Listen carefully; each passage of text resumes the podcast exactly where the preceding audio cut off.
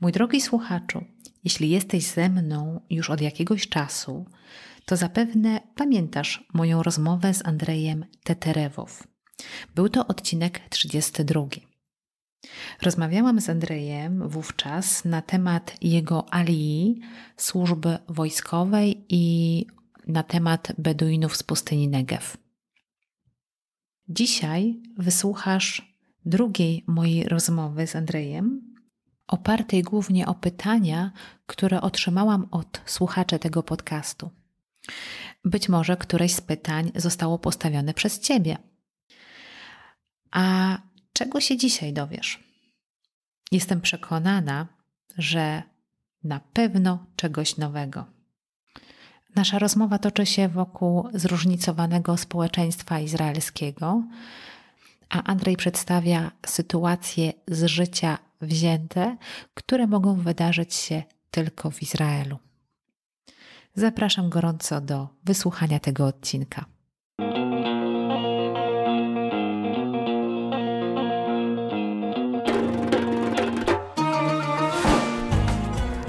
Cześć, nazywam się Justyna Zeruk, a to jest podcast po Izraelu. Jeśli interesuje Cię Izrael, planujesz podróż do tego kraju, a może po prostu lubisz słuchać ciekawych historii? Ten podcast jest dla Ciebie. Zapraszam do słuchania.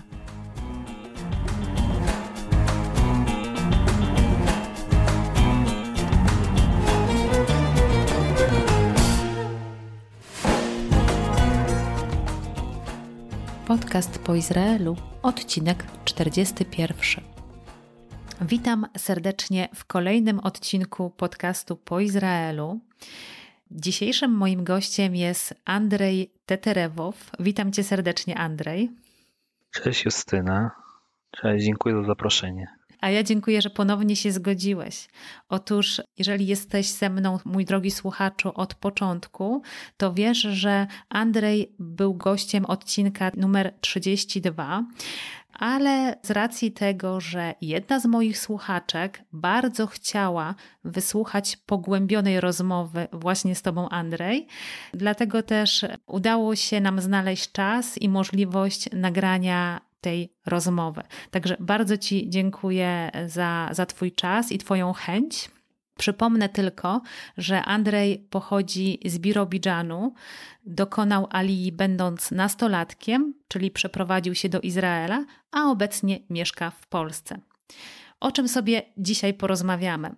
Porozmawiamy sobie dzisiaj między innymi o stosunkach w zróżnicowanej społeczności Izraela, pod względem pochodzenia najpierw, a potem pod względem wyznania.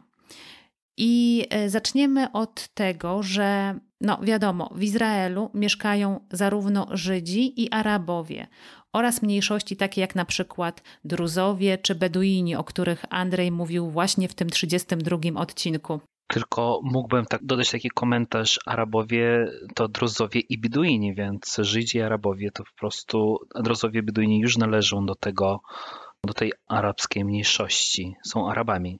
Jasne, ale chodzi mi o taki podstawowy podział, nie? Jak ktoś myśli Izrael, to pierwsze dwie nacje, które mu się pojawiają w głowie, to są Żydzi i Arabowie.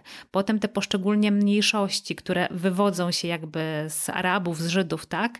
Natomiast teraz jak się przypatrzymy bliżej, skupimy się na nacji żydowskiej, gdzie można zastosować podział taki ze względu na pochodzenie, czyli mamy Żydów sefardyjskich z Półwyspu Iberyjskiego, aszkenazyjskich, pochodzących głównie z Europy Wschodniej i Środkowej. Mamy też Żydów pochodzących z Etiopii. Mamy Żydów przybywających ze Stanów Zjednoczonych czy z terenu dawnego ZSRR. Zobacz, i to jest taka mieszanka osób o różnych korzeniach. Mimo, że wszyscy są Żydami, to jakby no, wywodzą się z różnych kultur, bo z różnych stron świata. Więc w stosunku do tej mieszanki społeczności izraelskiej, Polska jest dosyć jednolitym krajem. I teraz powiedz mi, jak wyglądają te stosunki pomiędzy Żydami pochodzącymi z różnych części świata tam w Izraelu? Czy są jakieś próby takiego wzajemnego poznania się? Czy raczej każda z tych społeczności jakby żyje w takim zamknięciu? Jak to wygląda? Z Twojej perspektywy, osoby, która dokonała tam Ali i która mieszkała przez jakiś czas. Tak, mieszkałem dokładnie w Izraelu tam około 20 lat przed moją kolejną emigracją do Polski. To bardzo ciekawe pytanie zapytałeś, ponieważ jak w moich ostatnich razach, jak byłem w Izraelu, byłem z moim przyjacielem Łukaszem, przyszliśmy na pocztę załatwić jakąś sprawę i w kolejce, no w ogóle w, no w poczcie wyglądał taki trochę chaos panował. Byli Beduini, Etiopczycy, Żydzi rosyjscy, religijni, Beduini, wszyscy po prostu taka mieszanka i Łukasz zapytał mnie, o Boże, jak to państwo funkcjonuje normalnie? Bo to był taki mikrokosmos. Ja nawet nie myślałem o tym nigdy wcześniej. Dla mnie to było po prostu tak naturalnie, wchodząc do jakiegoś sklepu albo do jakiegoś urzędu, gdzie jest po prostu taka mieszanka wielokulturowa i wielonarodowa też. I nigdy nie zastanawiałem się, że to faktycznie ktoś, kiedy przyjeżdża z kraju, jak to określiłeś, takiego monotonnego, dla kogoś to naprawdę jest bardzo zaskakujące. No i jak to funkcjonuje, czy są kontakty między, e, międzygrupowe takie, to jak najbardziej powiem tak, jak najbardziej są kontakty międzygrupowe i ludzie żyją razem, bo nie mają innego wyboru po prostu. Chodzą do, w jednej klasie mogą się znajdować Etiopczycy, Żydzi pochodzące z byłego Związku Radzieckiego, bądź z Rosji, z Ukrainy, z Białorusi, z Kazachstanu, z Azerbejdżanu, z Gruzji, też e, Żydzi pochodzenia arabskiego, czyli rodzice z Maroku, Maroko, z Iraku, dziadkowie, przepraszam, bo nie, nie ma już emigracji z tamtych państw, ale pochodzenia arabskiego w tym sensie, że z Afryki Północnej bądź z, z Iraku.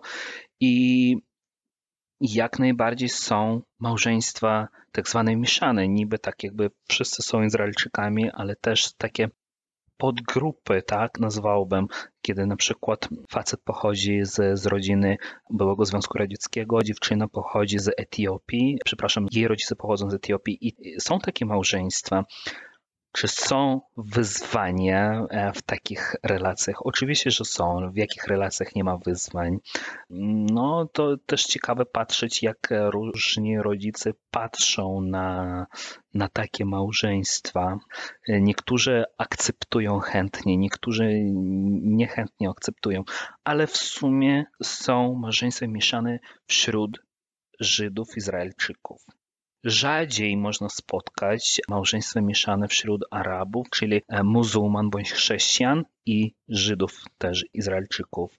Rzadziej tu można to spotkać, aczkolwiek są takie małżeństwa, są takie pary.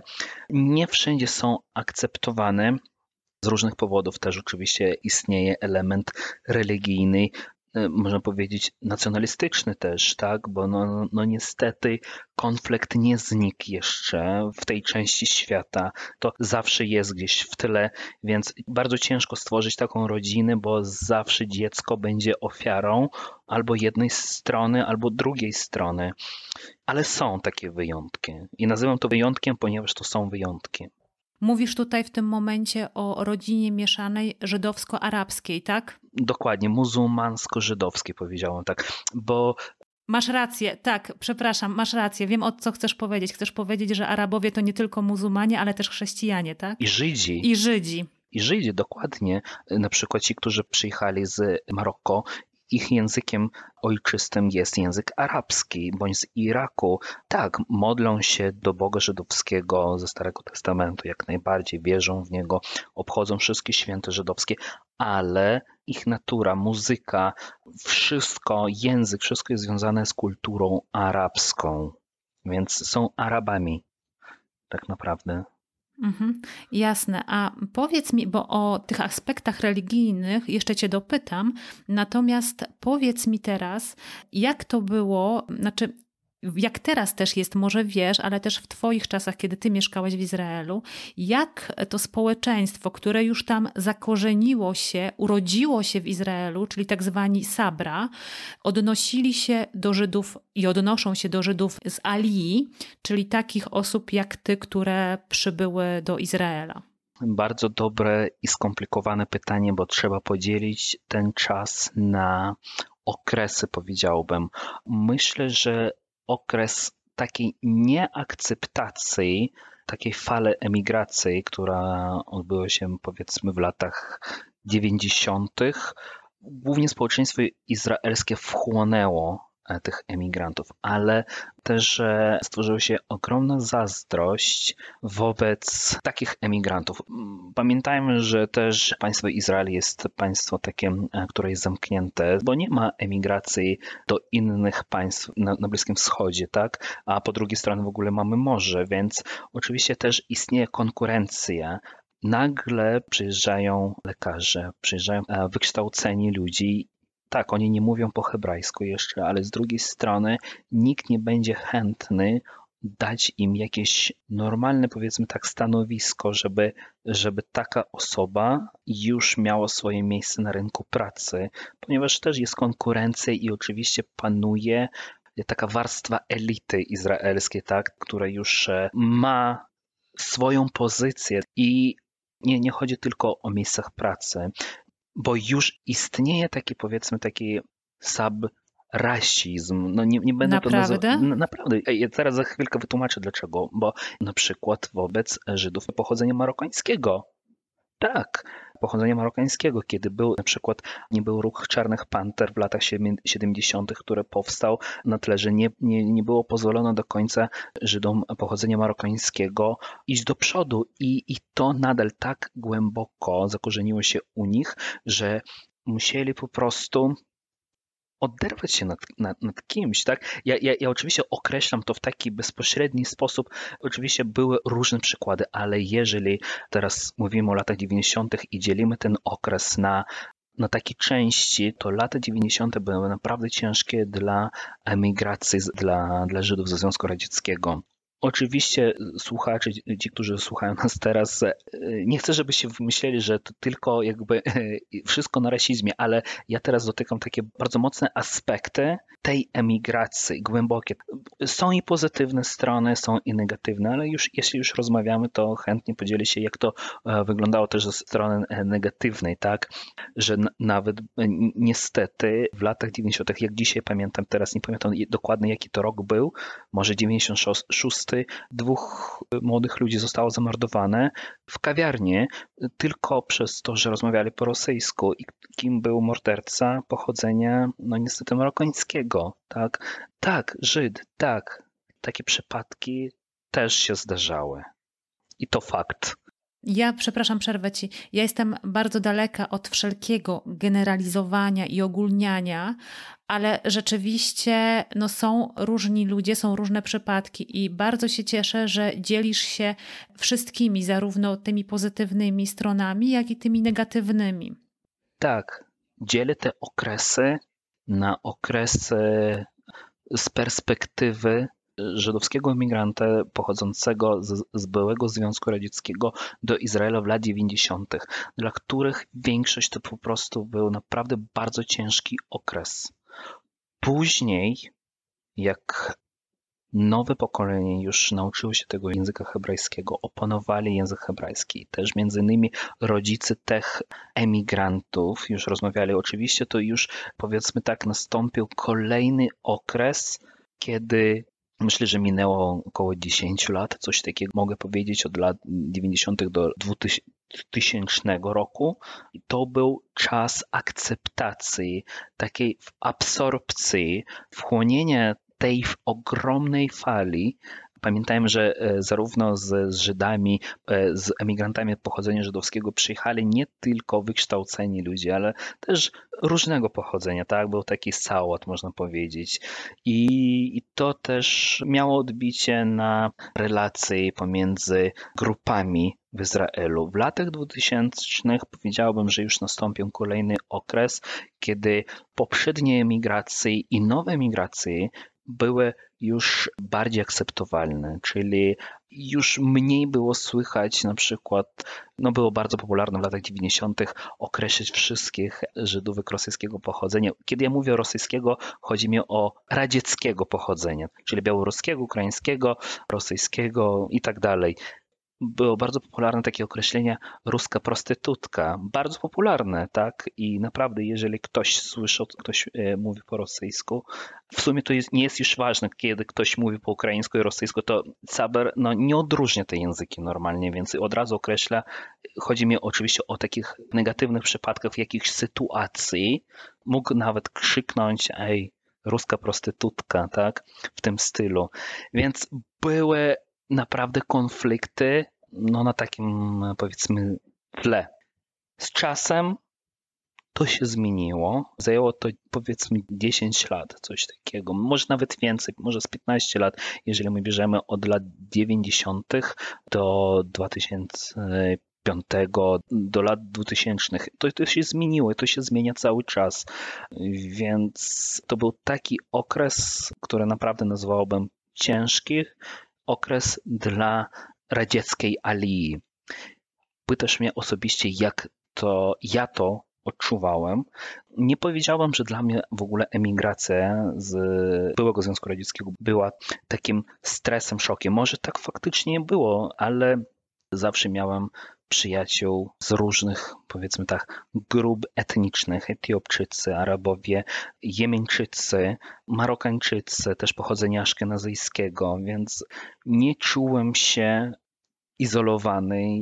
Po prostu może dlatego, że zawsze gdzie mieszkałem, chodziłem do szkoły, gdzie żyłem, bądź dzielnice, w której mieszkałem, zawsze były dzielnice mieszane, zawsze klasy były mieszane miasto było mieszane. Kiedy wychodzisz, idziesz do sklepu, zawsze słyszysz arabski, hiszpański, włoski, ladino, jidysz, hebrajski, amharski jak najbardziej.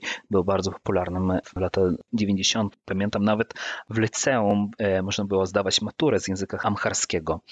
Więc e, ja pamiętam to, ten świat bardzo kolorowym, bardzo wielowarstwowym i to bardzo ciekawe, kiedy emigrowałem już do Polski, tego mi bardzo brakowało. Brakowało mi tej różnorodności i zawsze szukałem tego. Oczywiście w Polsce jest sporo pozytywnych aspektów, które naprawdę nie, nie mogę się nacieszyć, że mieszkam tutaj na przykład, a, ale chodzi... Chodzi o to po prostu, że Polska jest bardzo jednolitym krajem, jednolitym, jednolitym tak, narodem dokładnie, i w porównaniu do Izraela, no to rzeczywiście ktoś może doznać wielkiego szoku przebywając do Izraela i widząc taki miks kulturowy.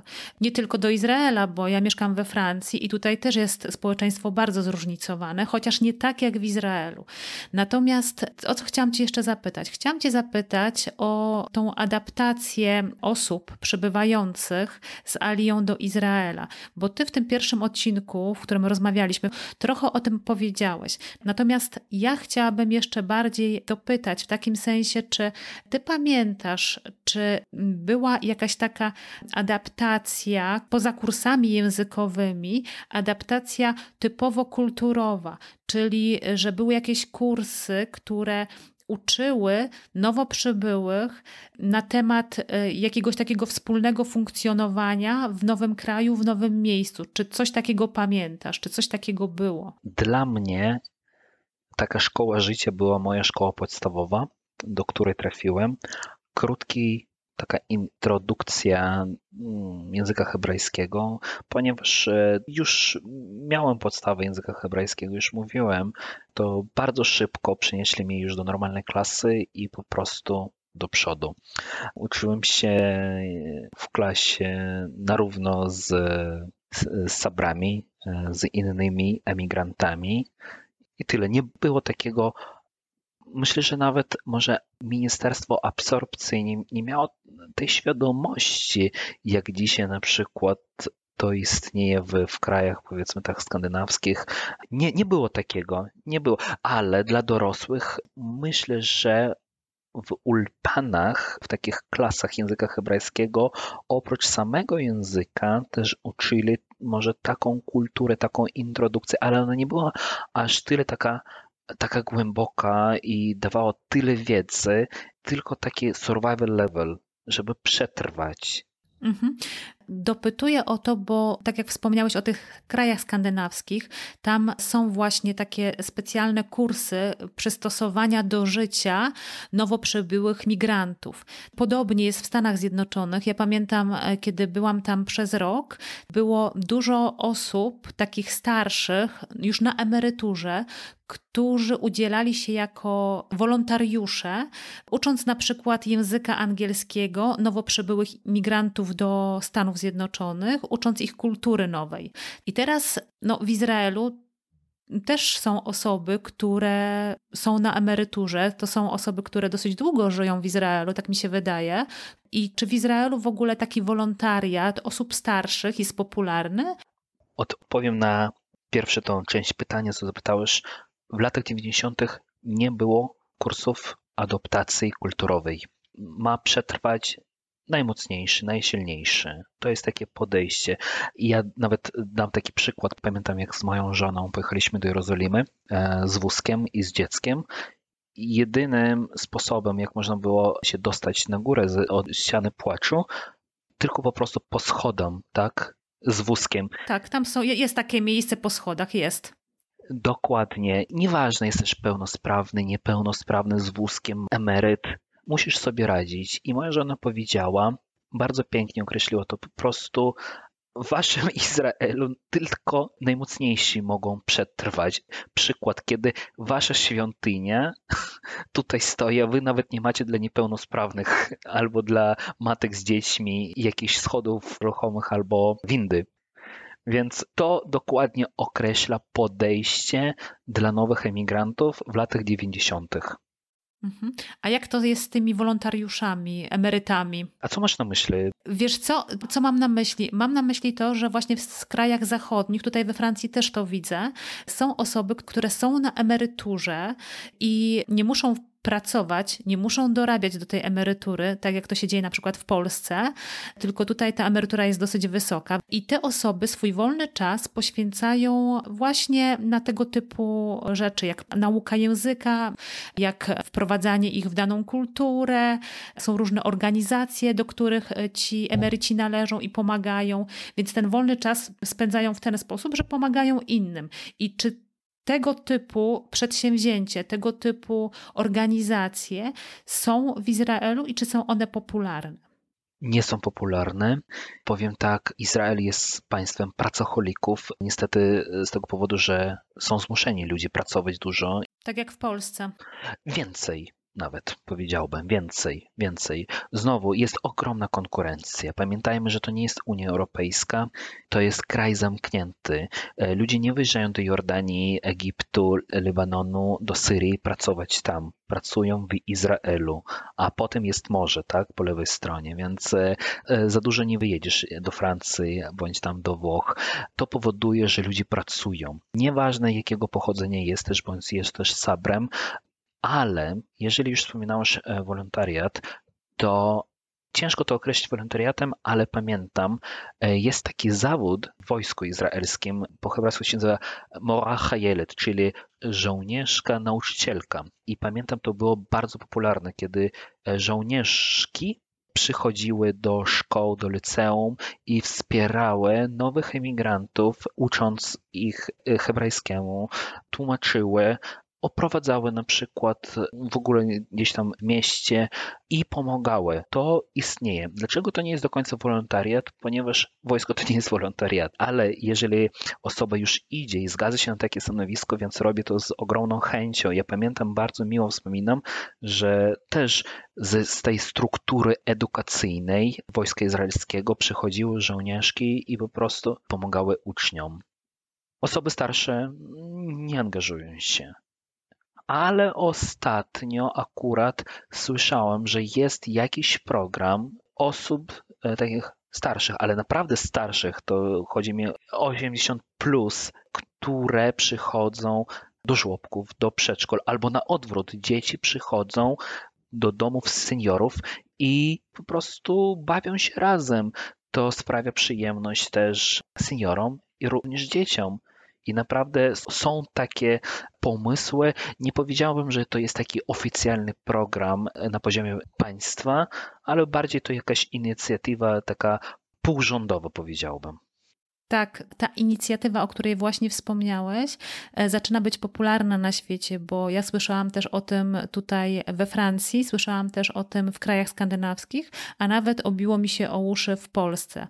Ale tak trochę zmieniając temat, a właściwie nawiązując do wojska, wspomniałeś o tych żołnierkach.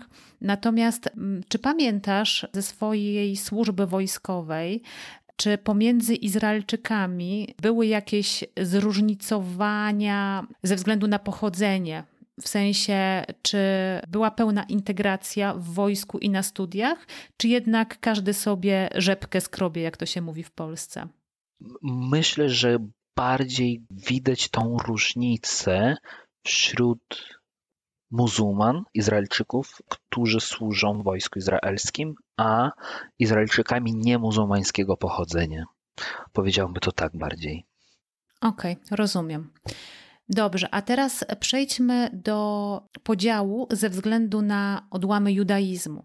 No bo Żydzi to też judaizm. Co prawda są statystyki w Izraelu mówiące o tym, że większość Żydów teraz to ateiści, no ale umówmy się, że jednak jest ten taki podział na różne odłamy judaizmu, tak jak są ultraortodoksyjni Żydzi, są ortodoksyjni, są konserwatywni, są reformowani. No i teraz jak wyglądają ich stosunki pomiędzy nimi? O co mi chodzi? Chodzi mi o to, że w chrześcijaństwie Mamy też wiele odłamów, ale mamy ruch ekumeniczny, który polega przede wszystkim na wzajemnym poznaniu się. Nie chodzi tutaj o przekonywanie się do własnych racji, tylko chodzi o poznanie się, wiedzę na swój temat.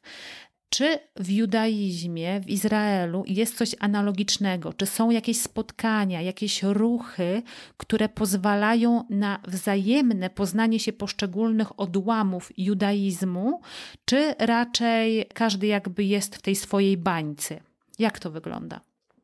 No to fajne i skomplikowane pytanie, ponieważ znowu zależy o jakim środowisku rozmawiamy.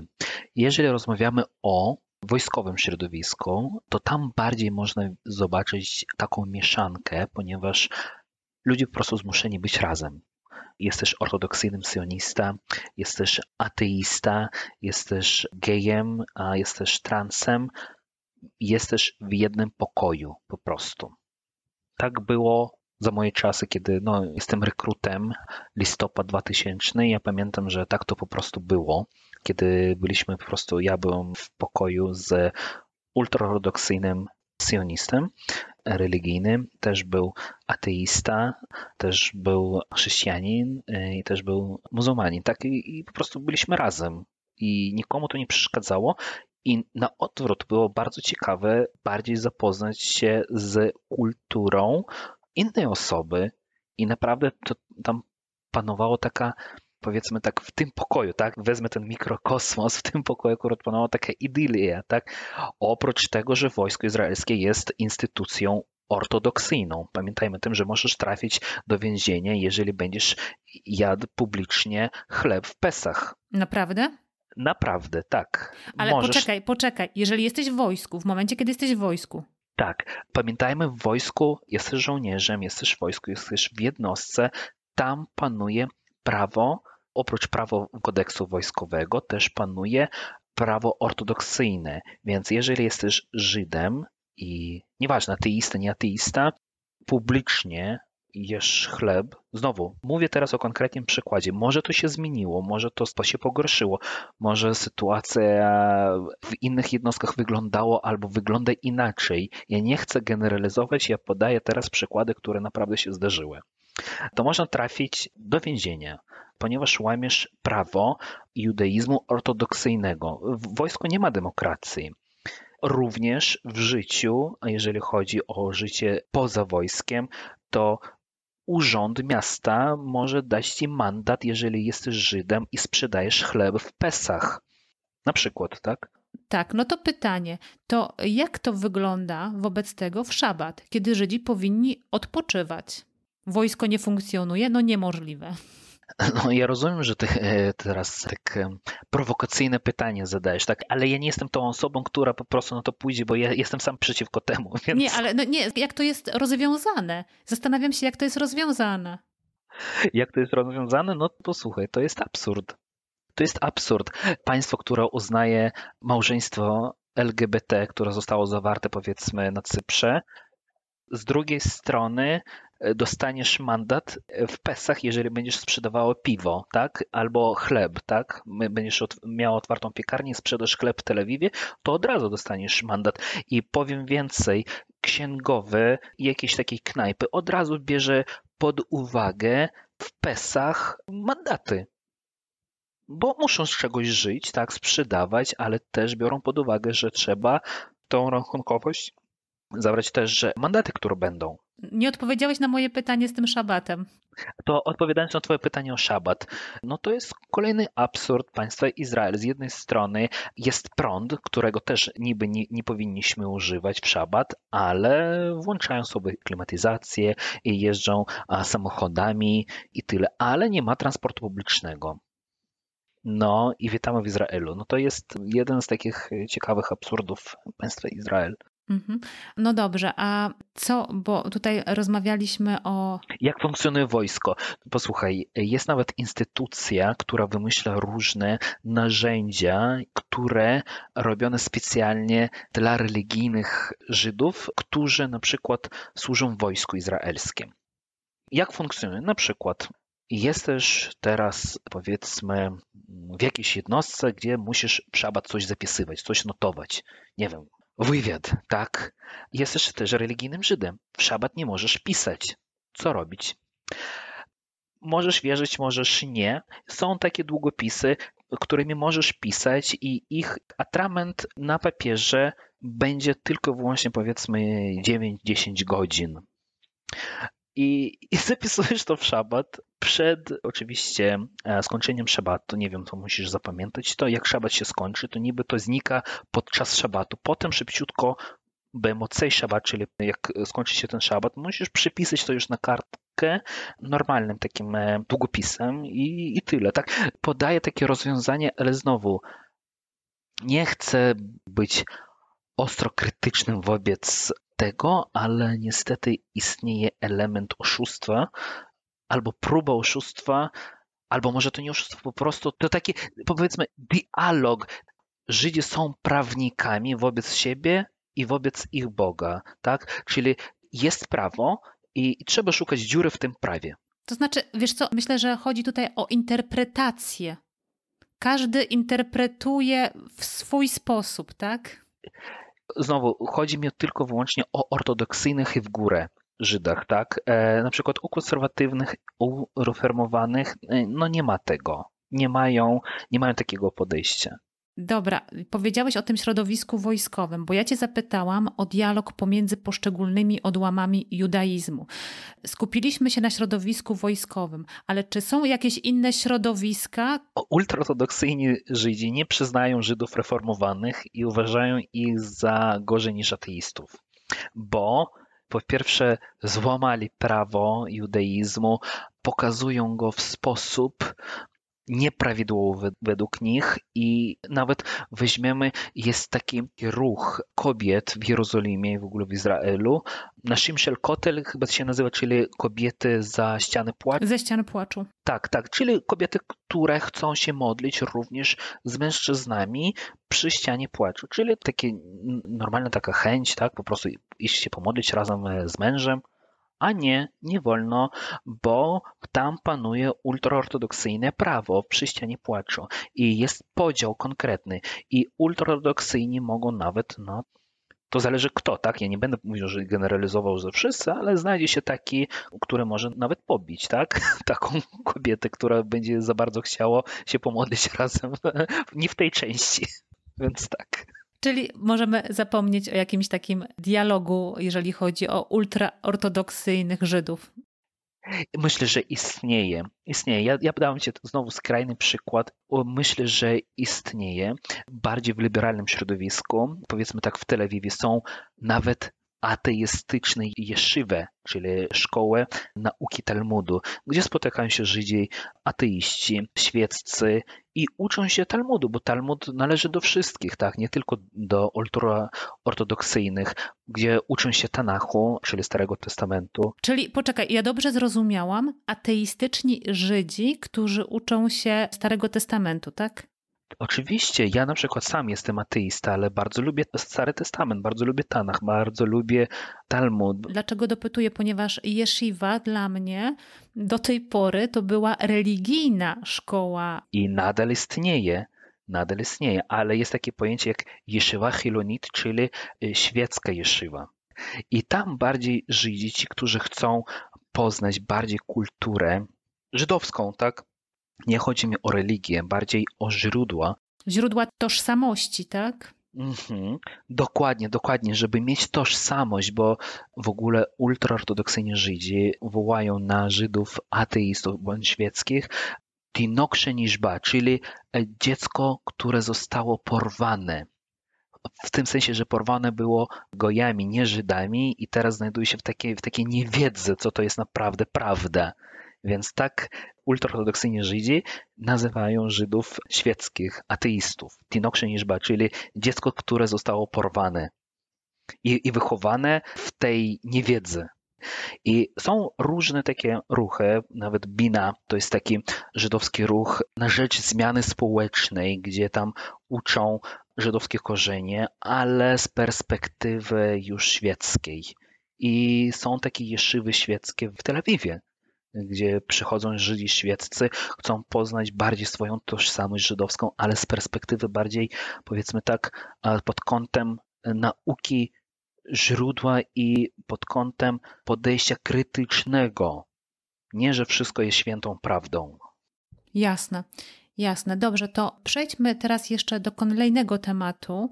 Chodzi mi tutaj o kwestię LGBT. Ty już troszeczkę wspomniałeś na ten temat. Z tego co wiem, w Tel Awiwie organizowane są słynne i największe tak zwane parady wolności, równości czy też miłości, różnie to jest nazywane. Jak wygląda ta sytuacja osób homoseksualnych w Izraelu? Czy są takie osoby prześladowane w Izraelu, czy akceptowane? Tak, oczywiście. Jak najbardziej dzisiaj to myślę, że jak najbardziej jest akceptowalne. Więcej powiem, po polsku to parada równości, a po hebrajsku to parada dumy się nazywa. Micad Haga'ava. Ga'ava to jest duma, więc to jest też bardzo ciekawe, że jaką definicję tak, to ma na przykład w Polsce, że to równość, a w Izraelu to jest duma. Więc są parady takiej dumy, tak, e, tak zwane parady równości. Osoby, no oczywiście w Tel Awiwie są akceptowane jak najbardziej, mogą adaptować dzieci. Na wysokich stanowiskach są gejami, którzy już wyszli z tej szafy, tak? Poczekaj, poczekaj. Powiedziałeś, że mogą adoptować dzieci. To znaczy tak, z tego co wiem, w Izraelu na pewno nie mogą wziąć ślubu cywilnego, bo w Izraelu można wziąć tylko ślub religijny, więc pewnie ten ślub mogą wziąć w jakimś innym kraju, powiedzmy nawet we Francji, gdzie to jest tutaj legalne, w Stanach Zjednoczonych, w innym miejscu na świecie. Na Cyprze albo w Czechach zazwyczaj. Tak, wtedy wracają do Izraela, mogą adoptować dzieci. Czy jest na to przyzwolenie opinii publicznej? Myślę, że w większości tak, bardziej niż w Polsce. To nie jest akceptowalne w środowiskach muzułmańskich, chrześcijańskich oraz konserwatywno-żydowskich, czyli ortodoksyjnych i ultraortodoksyjnych. Głównie ludzie akceptują, to jest popularne. Mam takich znajomych i mają świetnych dzieci, naprawdę. Nie, no jasne, rozumiem to, tylko wiesz, to w ogóle jest kolejny absurd, o którym rozmawiamy, że tutaj z jednej strony zobacz, Izrael jest bardzo takim, no właśnie, jest bardzo zróżnicowanym krajem, bo raz, że mamy tutaj społeczność chrześcijańską, muzułmańską i Żydów ortodoksyjnych, którzy nie akceptują tego typu zachowań, bo nie mogę powiedzieć, że nie akceptują osób, bo tak nie jest, tylko nie akceptują tego typu zachowań. W Polsce na przykład są przecież strefy wolne od LGBT, a w Izraelu no nie sądzę, żeby były i są takie osoby, które nie akceptują, a z drugiej strony są pary homoseksualne, które adoptują dzieci. i jest na to przyzwolenie i jest to zgodne z prawem. Tak, ty powiedziałeś też strefy wolne od LGBT oficjalnie nikt nie ogłasza, że nasza dzielnica jest strefą wolną od LGBT, ale z drugiej strony pojedziesz do wioski beduińskiej, no nie zobaczysz tam flagę tęczowej, tak? Nie pojedziesz, nie wiem, do Bnei Braku, do dzielnicy religijnej w Jerozolimie, no nie zobaczysz tam tej flagi. No to oczywiście, że to nie jest akceptowane tam, w takich dzielnicach, w takich miastach to jest ogromnym grzechem również w takiej wiosce muzułmańskiej, bądź gdzieś tam w Nazarecie, tak, tam gdzie jest dzielnica chrześcijańska, też nie będzie akceptowalne. Ale to nie wszędzie tak. Znowu zależy od poziomu tej ekstremalności. Dobrze. Pytania, które Ci dzisiaj zadawałam, to są pytania, które zadali moi słuchacze. To są też pytania ode mnie.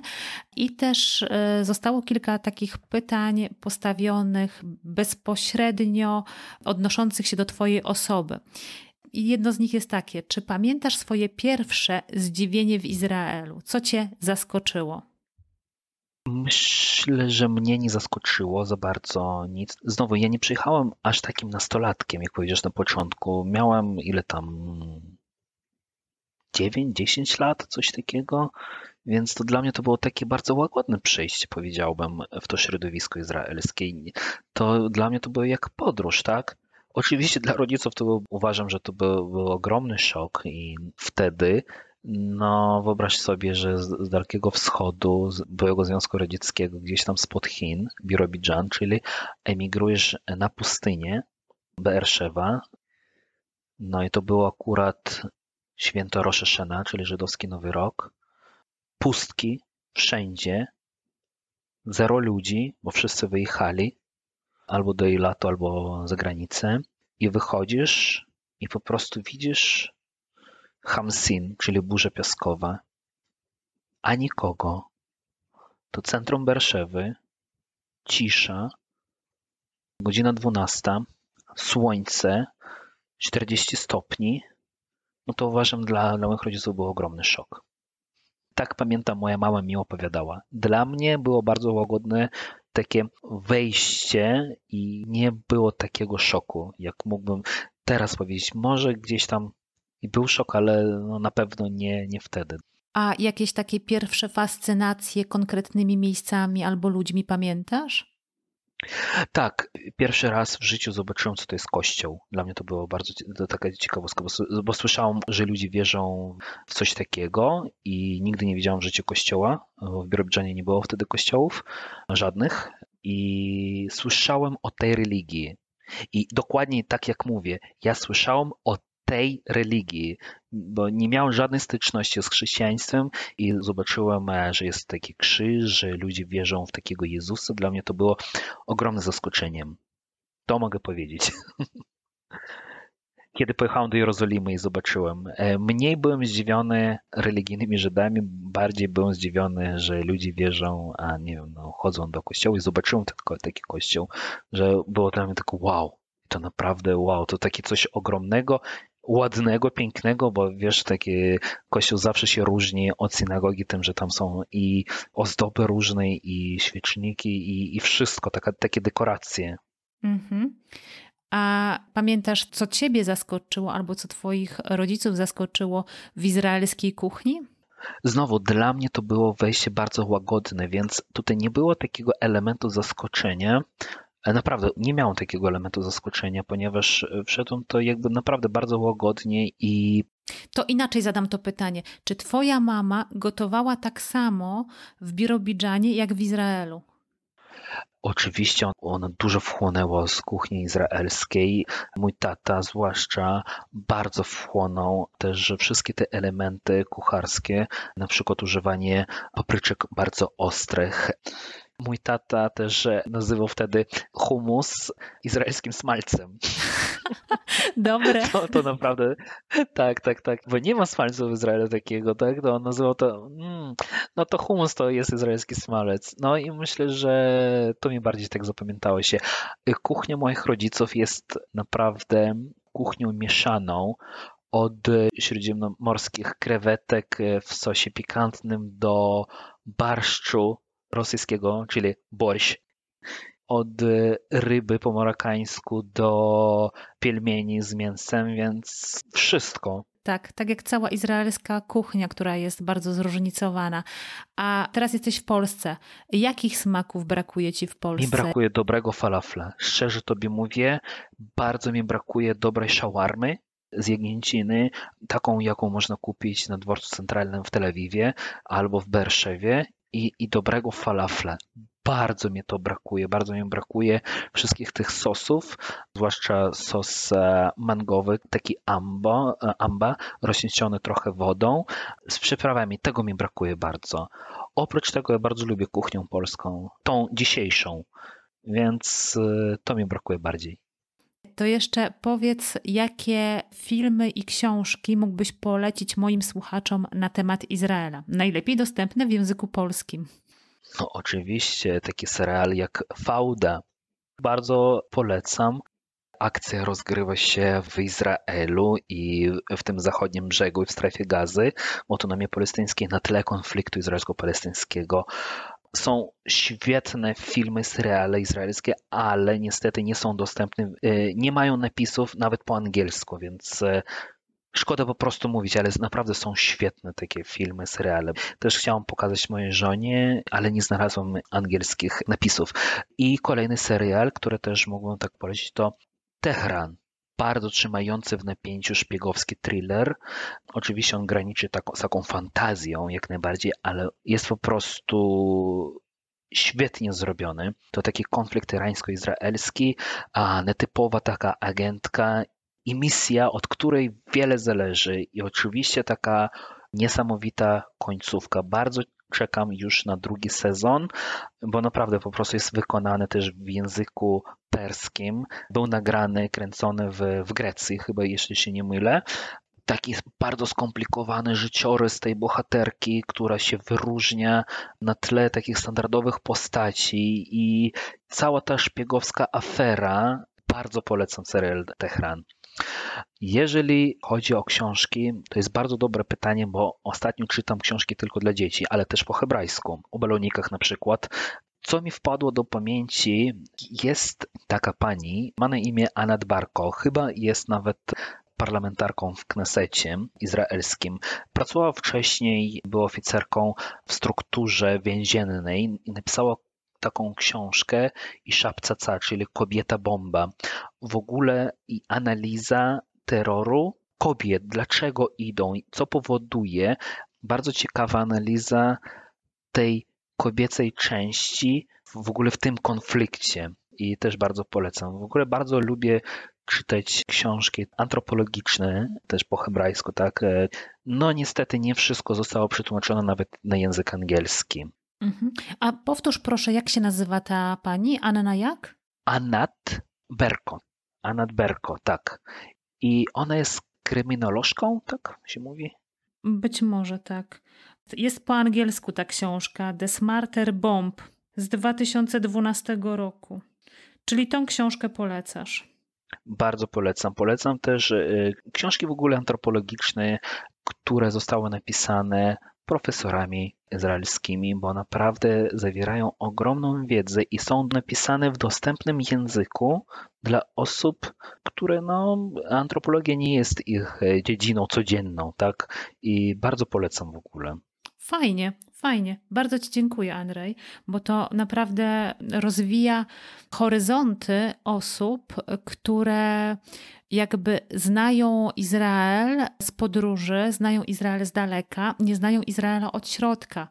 I właśnie kształcenie się, czy też czytanie, oglądanie, słuchanie, to jest właśnie moment, to jest właśnie coś, przez co ten Izrael mogą poznać. Także bardzo Ci dziękuję za tę rozmowę i za to, że poleciłeś tutaj kilka pozycji książkowych i filmowych i podzieliłeś się oczywiście swoim życiowym doświadczeniem. Również dziękuję za zaproszenie. To zawsze dla mnie przyjemność porozmawiać z Tobą na te tematy. Dzięki wielkie. Dziękuję za wysłuchanie tego odcinka. Mam nadzieję, że był dla Ciebie wartościowy.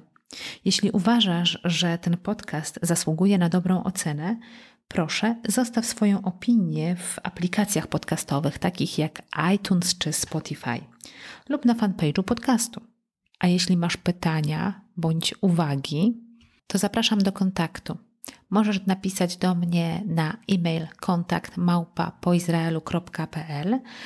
a ja odpowiadam na wszystkie wiadomości. Tymczasem jeszcze raz dziękuję za wysłuchanie tego odcinka. Pozdrawiam serdecznie i do usłyszenia już wkrótce.